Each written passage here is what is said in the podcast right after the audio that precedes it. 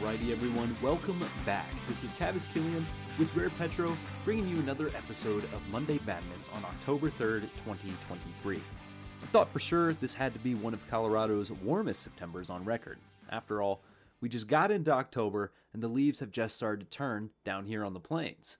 Everything I hear on the news references record-breaking heat waves and unprecedented weather patterns, so I decided to do a little digging.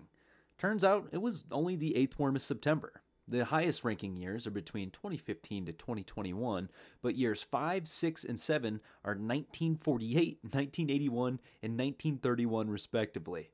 Strange to think that this September was beat out by one from 1931, but I think I'd probably better move it on before I get accused of, say, cherry-picking data or ignoring very alarming recent trends, because let's face it, I'm no meteorologist. I'll stick to what I know, and we'll move on from the realm of meteorology to energy by reviewing some of the biggest energy news and most impactful statistics. Commodity prices are starting to cool off from their incredible sprint up a mountain. Early last week, WTI jumped up to $95 before dropping back down to about $92. The price then took a sharp drop on Monday to a little bit less than $88 before bouncing back up to $90, about where it's at right now. I still believe $90 is an appropriate floor because while the return was not as fast as I expected, it still got there. We will have to see how the rest of the week plays out, but I'm still remaining optimistic despite an aggressive $15 run-up in a month.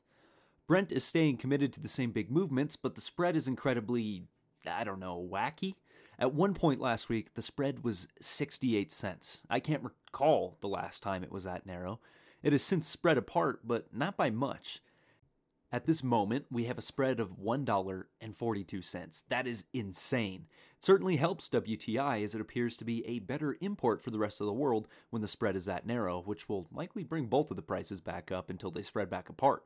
Keep an eye on this because this is different than anything we've seen in at least a few years. Natural gas has been spending some more time higher and higher in price, and it seems like we are seeing a trend for the past couple of months that is actually headed upwards. Well, comparative to before, it's pretty easy to have anything better than flat.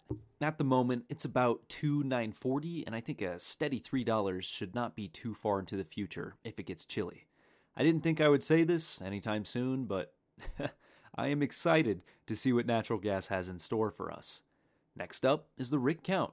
Another rather disappointing week as we dropped 7 rigs, bringing us to a total of 623, which is 142 fewer than we had this time last year. Basin by basin, the Williston and Mississippian each gained 1. This is now the only rig in the Mississippian. Otherwise, the Granite Wash and Marcellus lost 1, while the Permian lost 5. It feels like rigs in the Permian have been dropping like flies, but the year-over-year change is only 32 fewer. State by state, New Mexico is up 2, while Louisiana and North Dakota are up 1. Pennsylvania is down 1, Oklahoma is down 2, and Texas is down a whopping 8. The Gulf has been pretty quiet for a while, but they put up a rig too. Of the rigs being laid down, we are losing fierce ones making horizontal holes and looking to oil. The last time we had this many rigs was actually on the way back up from the total destruction due to COVID back in February of 2022. This is an incredibly strange thing to see. We had one big positive week in recent memory, but outside of that, rigs are damn near on the endangered species list. This on its own is nothing too insane, but usually it's not something you see when we have $90 oil prices. People are just afraid to put more money into oil right now because we've been reminded, very violently, mind you, that the good times really don't last, especially under current administration. Folks aren't confident that we will see good prices too far into the future, and I can't say I blame them. I believe this only adds fuel to a soon-to-be very exciting fire of amazing oil prices, so let's keep our fingers crossed. Our last statistic to review is Thirsty Thursday, which we publish every week on www.rarepetro.com. And I gotta say, I think it's one of the best damn inventory reports on the internet. If you missed it last week, here's the skinny. The EIA continues to make meek predictions for drawdowns and anticipated a 1.3 million barrel drawdown. The true data exceeds expectations as they saw even greater at 2.2 million barrels. The API predicted a 1.65 million barrel draw, but ended up reporting quite the opposite. a 1.6 million barrel build that came right out of left field, and a significant contrast to the EIA's data.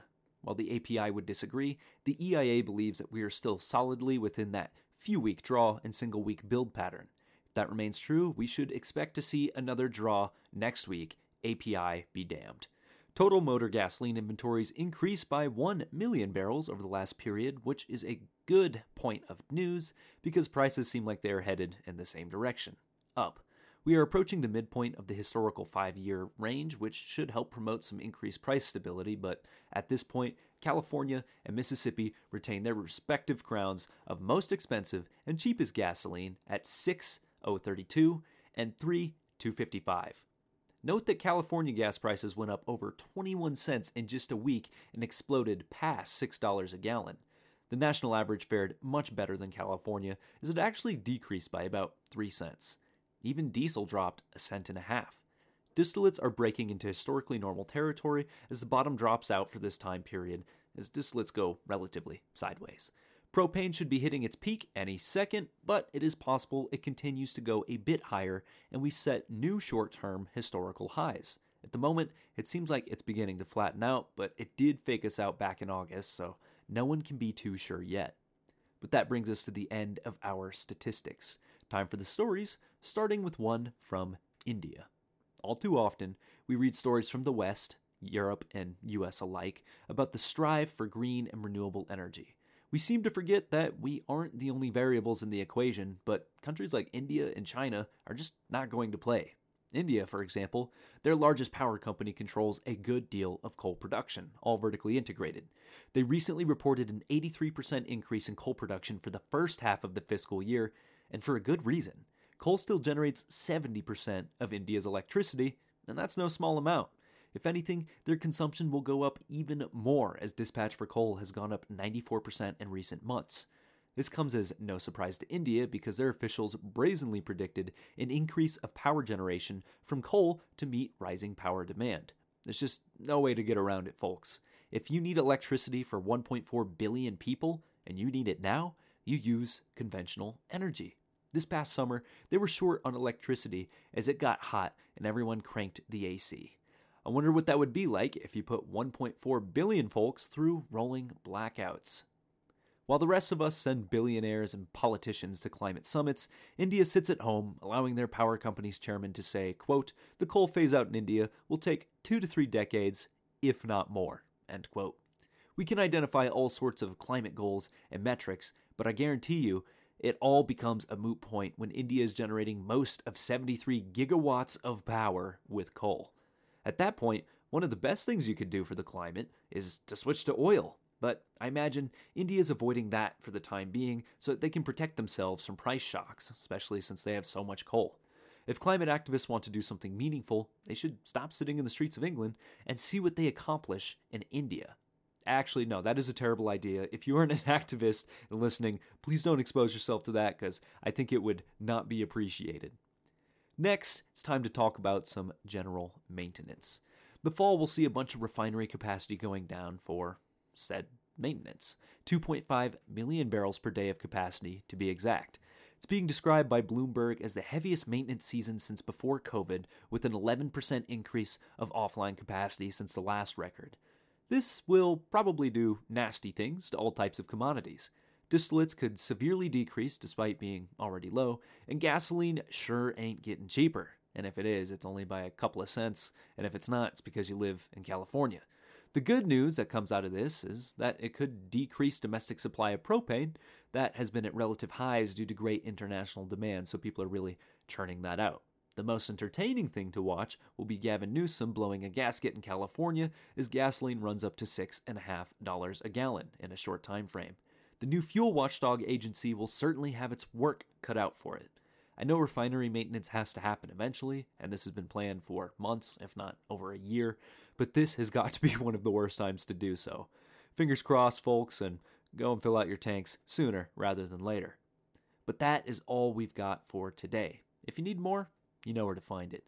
www.rarepetro.com is the place to go for independent research, great podcasts, and a fantastic set of video interviews with some of the most interesting players in the industry.